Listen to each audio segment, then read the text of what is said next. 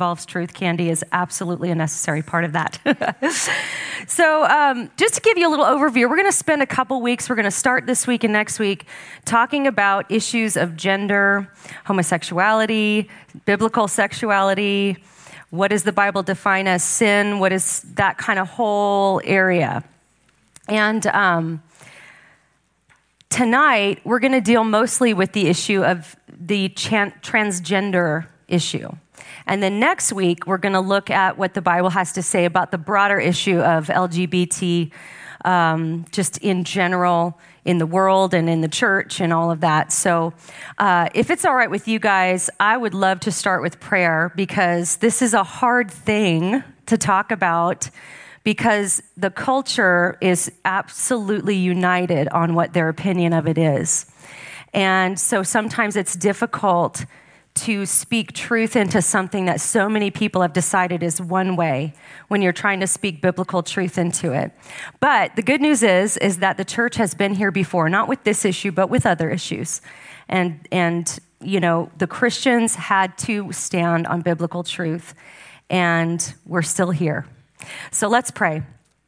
Father, um, we come to you in the name of Jesus and ask, first of all, that you would speak through me, that there wouldn't be anything I say that wouldn't line up with your word, not just the words that are in the Bible, but the loving spirit in which they're communicated. And I pray that we would all have hearts of compassion for anybody dealing with these issues, that that would be first and foremost, Lord. And I pray that you'd give me the words to say. Let anything I say that's not of you just fall to the ground, and let anything that is of you ring true in our hearts, Lord. And even though we know sometimes we read things in the Bible that don't necessarily ring like they, like we're like, yeah, but we submit ourselves to the authority of your word because we know that we can't always, our hearts can't always be trusted to know right from wrong. That's why we're so thankful that we have the Bible to lead us and guide us into all truth and the, led by the Holy Spirit. It's in Jesus' name we pray. Amen. Often Christians kind of come out with their machine guns blazing on this issue without first considering that there are actual lives, hearts, flesh, bones, people that are really struggling with this stuff. And I think back to when Katie said, I'm tired of fighting. And I wonder if, you know, she lived far away from me. We weren't really in the same community to be able to be close like that. But I do wonder if even I would have said to her at some point, Katie, you know, it's not just about changing your feelings, it's about surrendering to God and being, and, and just coming to him with all your stuff and let him walk this with you. Because I think a lot of times people think if I can't change the way I feel, then I can't come to God yet. And I think that's why she was tired of fighting. And so if the church would get better at offering community and help for people who struggle with these issues, uh, we might begin to see a lot of people really come alive and maybe still continue to struggle with those things, but within a loving community where they don't feel ostracized and they don't feel rejected. Um, so I wanted to start with that story because when I talk about this issue, I'm thinking about my friend Katie. I'm, I'm thinking about this first and foremost through the truth of what the Word of God has to say about it. But we also know that all the truth of the Bible is for our good. So I'm thinking about Katie. We talked about the gospel last week. Who was here for the gospel last week? So we know that there's this grand story where we, ha- we are all sinners, right? Jesus came, He died for our sins, He ushered in a whole new kingdom. And if we put our trust in Him, then we can have eternal life. And so, what we have to ask ourselves is what is the good news for Katie? It, she might not feel like that's good news for her, but I want to argue that it is good news for her because anyone who's struggling with any sin, guys, any sin, we're invited to come to Jesus and lay that before him and let him transform us into his image and be conformed into his image. So, Let's talk about gender, okay? So now we're gonna get a little more technical with the talk, but I wanted to set it up with the heart behind the talk, okay? So, what is gender? Why don't you guys just tell me. So, what do you think is gender? Okay, the biological definition of whether you're a boy or girl. Anybody else? Well, for all of world history, in all cultures, in all societies, they've pretty much always differentiated between the sexes, male and female. Now, the roles that those genders played in all of the historical societies weren't always the same as they are now. There were times when women had to go out hunting or and they weren't doing, you know, kind of more traditionally female roles like you might think of now. So the roles that they played kind of flexed a bit throughout history. But all throughout history, all cultures have always differentiated between male and female uh, even out into the tribes of the jungles where they've never had any Western influence or anything like that, they still see a difference between male and female. And this difference has always been based on biology, right? It's always been based on your body, okay? So, only very recently, like in the last few years recently, has our society decided to become the first one to see what would happen if we start defining that a little bit differently. So, this is the first time in world history, you guys, that people are questioning whether or not gender is a fixed trait, meaning something that doesn't change, that's based on your body, your anatomy, your biology, or if it's uh, something that's flexible something that's based on society, something you choose or something you just feel, and then that's true. So, traditionally, throughout world history, it's been seen as something you're born with. You know, hey, it's a girl, it's a boy. There's ways to tell these things if you don't know. Uh, something you're born with.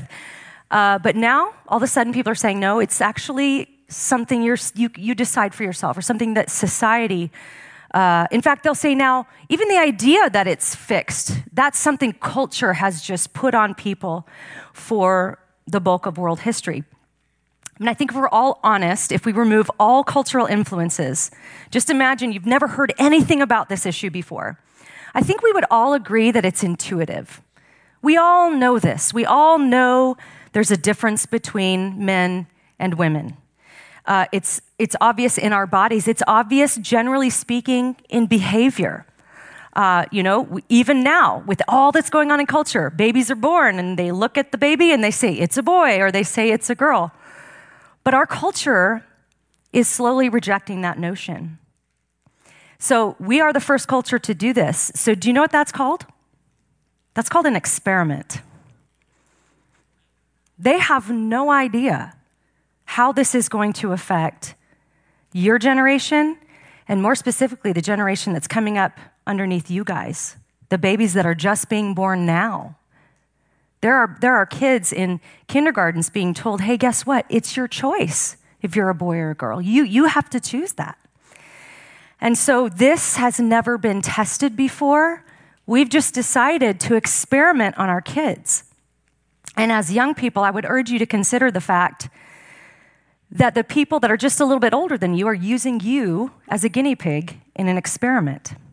And I would urge you to be skeptical of anything that hasn't been tested and observed over a long period of time. We don't know what kind of effect this is going to have. We know the effects of having strong ideas of gender and family. We know that a strong nuclear family promotes a healthy society. We don't know the end results of this brand new ideology. And as Christians, I would urge you to figure out if God has anything to say about gender. So tonight we're going to look at a little bit of science and we're going to look at scripture. We're going to investigate truth because it really all comes down to truth. So I want you guys to think about something. If you have to close your eyes, close your eyes. But I want you to think about the last person you felt compassion for. So think about the person that you saw and you felt sorry for them or you, you recognized there was a need there, you felt empathy. Maybe it was a homeless person you saw on the sidewalk. Maybe it was a TV show that showed uh, an underprivileged family, or maybe it was a friend who uh, has been through some abuse and, and you felt compassion for that. Do you all have something in your mind, someone that you felt compassion for? Yeah. So he would, if you couldn't hear him over there, he was feeling empathy and compassion for his friend who was abused by his father, and then his parents got divorced, and some other things happened. But now I want you to imagine the compassion you feel for your friend who's been abused. That compassion is only real if it's based on truth. You have to know about the abuse, and you have to know the truth about the abuse to genuinely feel the compassion. If you don't know that, the compassion's not going to come. Or if you don't have true compassion, but you know the truth, then you're going to be like, ah, you know, just deal with it.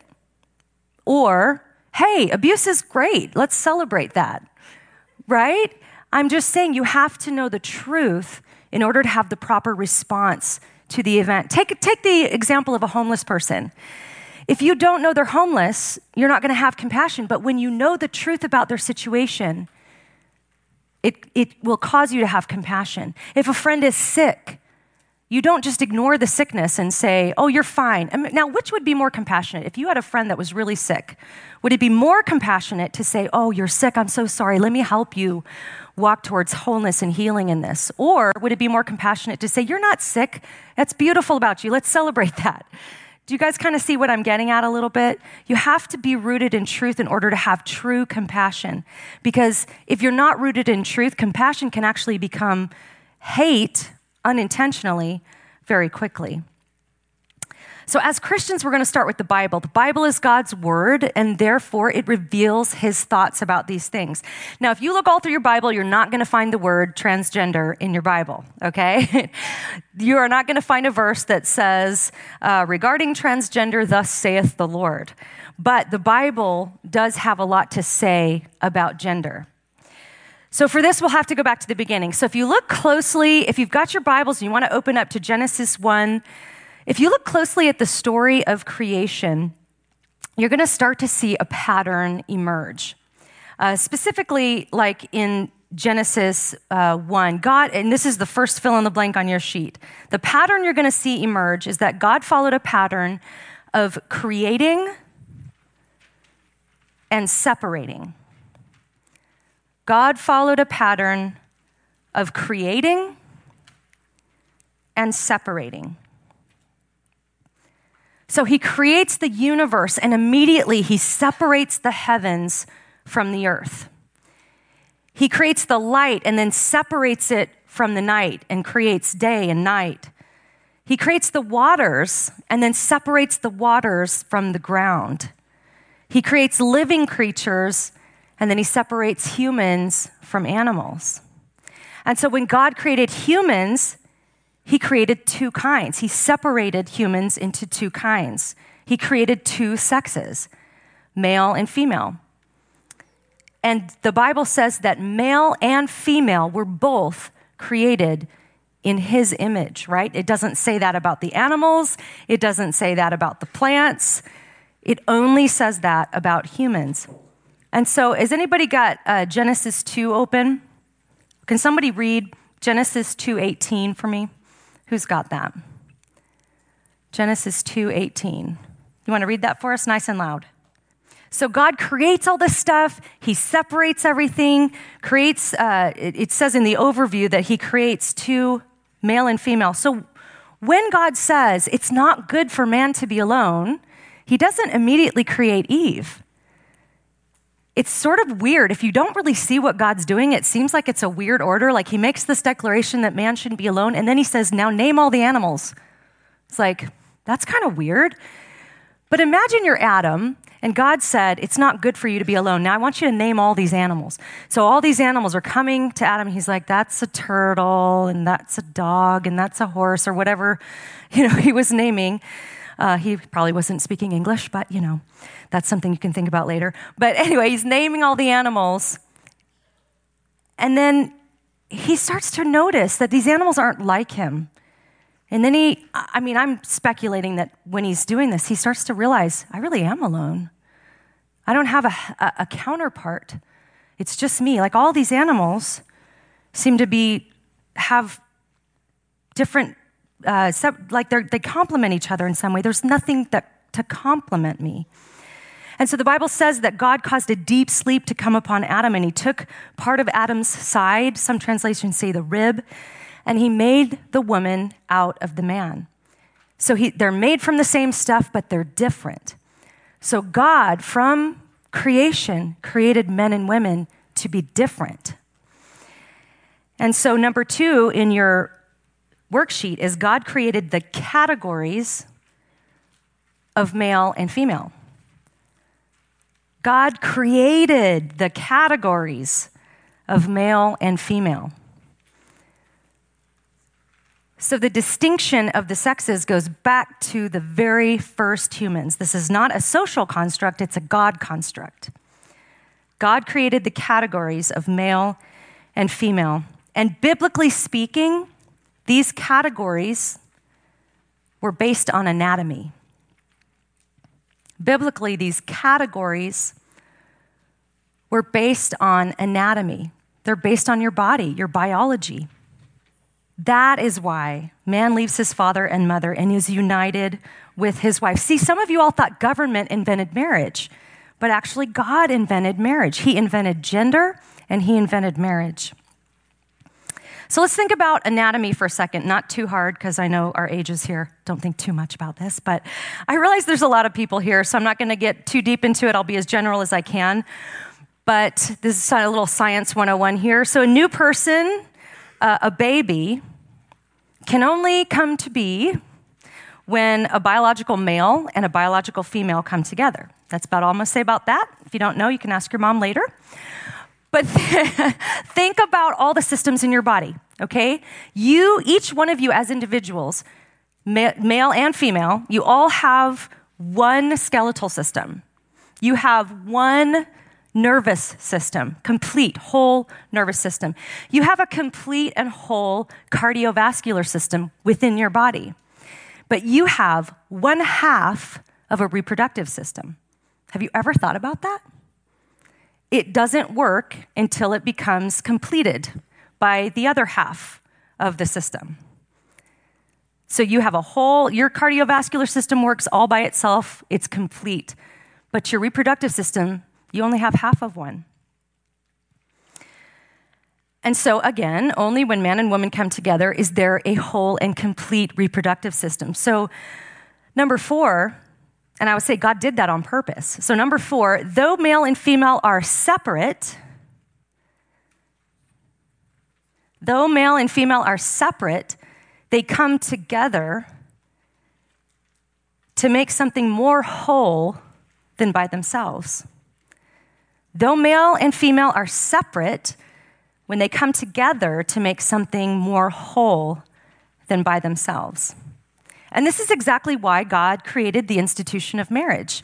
It actually wasn't for the purpose, I'm sorry to tell you, it wasn't for the purpose of finding your soulmate or living happily ever after, although it's great when those things happen. But despite what Disney has told you since you were born, that's actually not the purpose of marriage.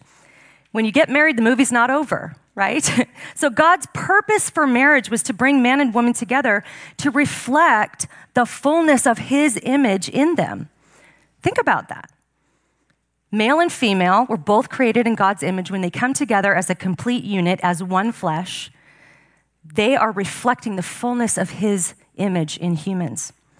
And it also creates a stable environment for children to grow and be nurtured, right? Did you ever think you'd be living in a time, um, moms and dads probably, where it would be considered bigoted to say that kids need a mom and a dad? I mean, our world is broken. We know it doesn't always happen. My sister's a single mom. Uh, it doesn't always, but, but that's an example of when it's broken, and she does a great job. She's awesome, and her kids are awesome. But the ideal, the norm that God instituted, that He created the family to be, was for kids to have a mom and a dad. So it's clear from Scripture that gender is something God create, created based on our biology. But what happens now when someone, what they feel about their gender, doesn't line up with their physical body? So, number five, your biological sex is a physical trait that's determined at conception. Your biological sex is a physical trait that's determined at conception. Physical trait that's determined at conception. So, let's talk about when the way someone feels about themselves doesn't line up with that physical trait. That's where we're going to call our gender identity. So, our gender identity is part of our personality. This is the part of our personality that contains our beliefs about whether we're male or female. And this is something that starts at birth and it develops over time. Okay, so your next one is your gender identity is a non physical trait that develops from birth through young adulthood. Your gender identity is a non physical trait that develops from birth through young adulthood. Now, in most cases, someone's gender identity follows their biological sex. But in some cases, someone's gender identity is different from their biological sex. And this is what it means to be transgender. So often, transgender people feel like they're trapped in the wrong body like a female feeling like she's trapped in a male body, like my friend Caden, or a male feeling like he's trapped in a female body. So that's when the, the feelings and the perceptions you have about yourself don't line up with the physical reality. So you can imagine the depression, the anxiety, the general emotional distress this can cause when these two things are at odds with each other. This is where our compassion comes in. Uh, it's documented that suicide rates among transgender people are 41%. Now, if you want to compare that to the general population, it's just under 2% suicide rates. That's an astronomically high suicide rate for a group of people. So, because of the pain they feel inside, many will try to alter their body to match their perceived gender identity with hormones, drugs, surgery, and, and the like. So, the question we're kind of forced to look at as a society is if these two things don't line up, if the physical reality doesn't line up with the mental reality, what do you do? Do you alter your body to match your mental state, or do you try to alter your mental state to match your body? So, the concern with changing the body to match the mind is that it's possible to mistake your gender identity. Studies show that most kids that struggle with gender identity grow out of it by the time they're 25. But it's not possible to mistake your biological sex. Now, there's one exception to this, and that's the issue of intersex, which used to be called hermaphrodite. You guys probably, I don't know, do you all hear that word, or is that something that just old people know? Okay. So it's called intersex now. And what that is, is when someone's actually born with either malformed or ambiguous, meaning you can't quite tell, um, physical traits, okay? So, for example, a male child might be born with certain defects that make it difficult at birth for doctors to tell their sex. And so, often parents in these cases will just alter the body of the baby, whatever's kind of the easiest thing to do. So, in a lot of cases, where it's the case of a boy that's malformed or whatever, they'll just do surgery to make him look like a girl. The problem is that if it's a boy, he still has a Y chromosome that will drive his development to make him become a male child. And so there was a study that actually followed boys like this. And they followed them all throughout their lives. They were born with um, malformed male genitalia, and they altered that to just make it look like girls. But again, that Y chromosome, as they grew up, they experienced all the things that would line up with biological males the rough and tumble play, the attraction to females. And so most of them, when they grew up, they wanted to be men. Even though they looked, because they'd been treated with hormones and all this, they looked like women, but they wanted to be men. Well, why? Because number six, gender is not merely a social construct, but innately tied to one's biological sex. So, gender is not merely a social construct, as was proven with these boys. Some of them didn't even know that they had that done, but they felt like they were trapped in the wrong body. And in their case, they actually were. And so, this shows that gender is not merely a social construct, but innately tied to your biological sex. Now, transgender adults who get sex change operations, they don't, they don't fare much better. Although many will say they're happy, like Kaden would say she's happy in her new gender, most still have the same emotional and psychological problems that they had before they had the surgeries and the drug uh, treatments and the hormone therapies. Uh, Dr. Paul McHugh, who's the former director of the Department of Psychiatry at Johns Hopkins Hospital, this is like one of the top hospitals in the world, he, he admits his regret at that, how that hospital was complicit in performing these sex change surgeries. He believes that um, the field of medicine has known for a century that being transgender is not a healthy state for the person. And this is a quote from him. And this guy's not a Christian, as far as I know. He said, We psychiatrists would do better to concentrate on trying to fix their minds and not their bodies, he writes. He said, We've wasted scientific and technical resources and damaged our professional credibility by collaborating with madness rather than trying to study, cure, and ultimately prevent it. And this lines up with what scripture tells us as well. When God made you, he made you not just as some random thing that you could figure out what you are later. He designed you with a purpose. He designed you intentionally to fulfill a purpose. He made your body to fulfill a purpose, your gender to fulfill a purpose. And how He made you is good.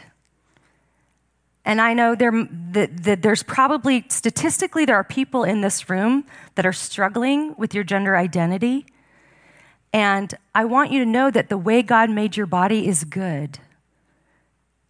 And I also want to tell you that some of, some of the actual social constructs, like girls play with dolls and boys play with cars, if you're a girl who played with cars or liked to play basketball with the boys rather than Barbies with the girls, that doesn't mean you're a boy because that's determined by your body, right? You, I, I was kind of like what they used to call a tomboy, where I would much rather be playing in the mud with the boys than doing all the girl stuff. I'm still kind of that way. I, I'm like, ladies' events, I'm like, ugh, you know, but it's just kind of how I am. But that doesn't mean I'm male, you know. God made my body with a purpose and He called it good. And the way He made you, you're made in the image of God, and society is lying to you I think the reason there are so many young people questioning their gender identity is because they've been told to question it. When I was young, me and a couple of the other girls played with boys, and nobody suggested to us that we're probably boys, so it never occurred to us. But I think that you guys are facing a really difficult challenge and that it's just being pushed down your throats constantly.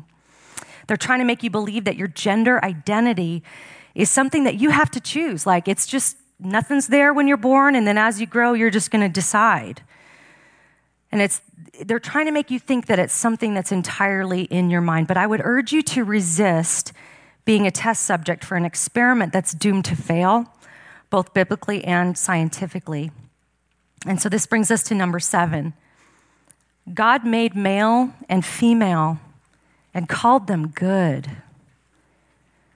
God made male and female and called them good. Maybe you're struggling with this. And if you're struggling with this, I want to encourage you to talk to your mom or your dad, a trusted adult, a friend, someone who's going to speak truth into your life, who's going to love you, who's going to show compassion for you, who's going to walk with you uh, through some of these struggles. And I hope to encourage you that the Bible says that as we follow Christ, we're daily being transformed. Romans 12, 2. Uh, does any, can somebody turn to Romans 12, 2 for a minute? Yes. So do not be conformed or to the world, but be transformed by the renewing of your mind. You know who does the renewing? God does the renewing as we walk with Him day by day. We're not going to necessarily wake up tomorrow with all new ideas and ideologies. It's a thing he does slowly, day by day, as we follow him, as we trust him, as we walk in community with other believers. I would encourage you that if you have a friend who's struggling with them, Let this be an open conversation that you don't feel like you have to fix tomorrow, but know that you're in this for the long haul to walk with this person, to speak truth into their life, to love them. And, uh, and, and just don't bear it alone because we are only as sick as our secrets. And you know, like, uh, how many of you have ever been in a place where all the lights are off and then you, you turn the light on and like you see all these cockroaches just scatter. Has anyone ever seen that? Have you ever been somewhere gross like that? Okay, I lived in New York, so I saw that kind of stuff all the time, like sometimes even rats, you know. But you turn the light on, and all of a sudden the cockroaches are like, and they just start scattering all over the place. Well, it's kind of like that with any problem we might have, anything we struggle with in our minds. Because here's the deal every single one of us have stuff we struggle with every day, including myself, every day. We have stuff that we struggle with in our minds as we walk in this broken world. And as we become more and more transformed by the renewing of our mind day after day after day. But when we turn the light on and we and we just we just expose it to the light, then we can see what's going on. But you know what? If you never turn those lights on, you're never going to see the cockroaches and the rats and all that stuff. And trust me, as someone who lived in an apartment in New York, you want to see those things because you don't want to step on them or wake up with one on your face. Uh, not saying that actually happened, it did. It did happen. Uh, but, but, the light was off. You know what I'm saying? So turn the lights on. Let it be exposed to the light. And the way you can do that is to be open. Talk with somebody you trust, a good Christian friend, your mom, your dad, that you can, that you can walk through these things together. So we are going to break up into groups. I, I think, how do you want to do this? Probably, obviously, girls and girls and and this is the question I want you guys to discuss and at least start with is what do you think about the cultural idea that you're being told that gender identity is purely a social construct? Did I? What's number eight? Oh, I'm sorry, guys, number eight. I'm so sorry. All right, fail over here. The answer is not to alter your body, but to renew the mind. The answer is not to alter the body, which you can't reverse, and you might change your mind, but to renew the mind.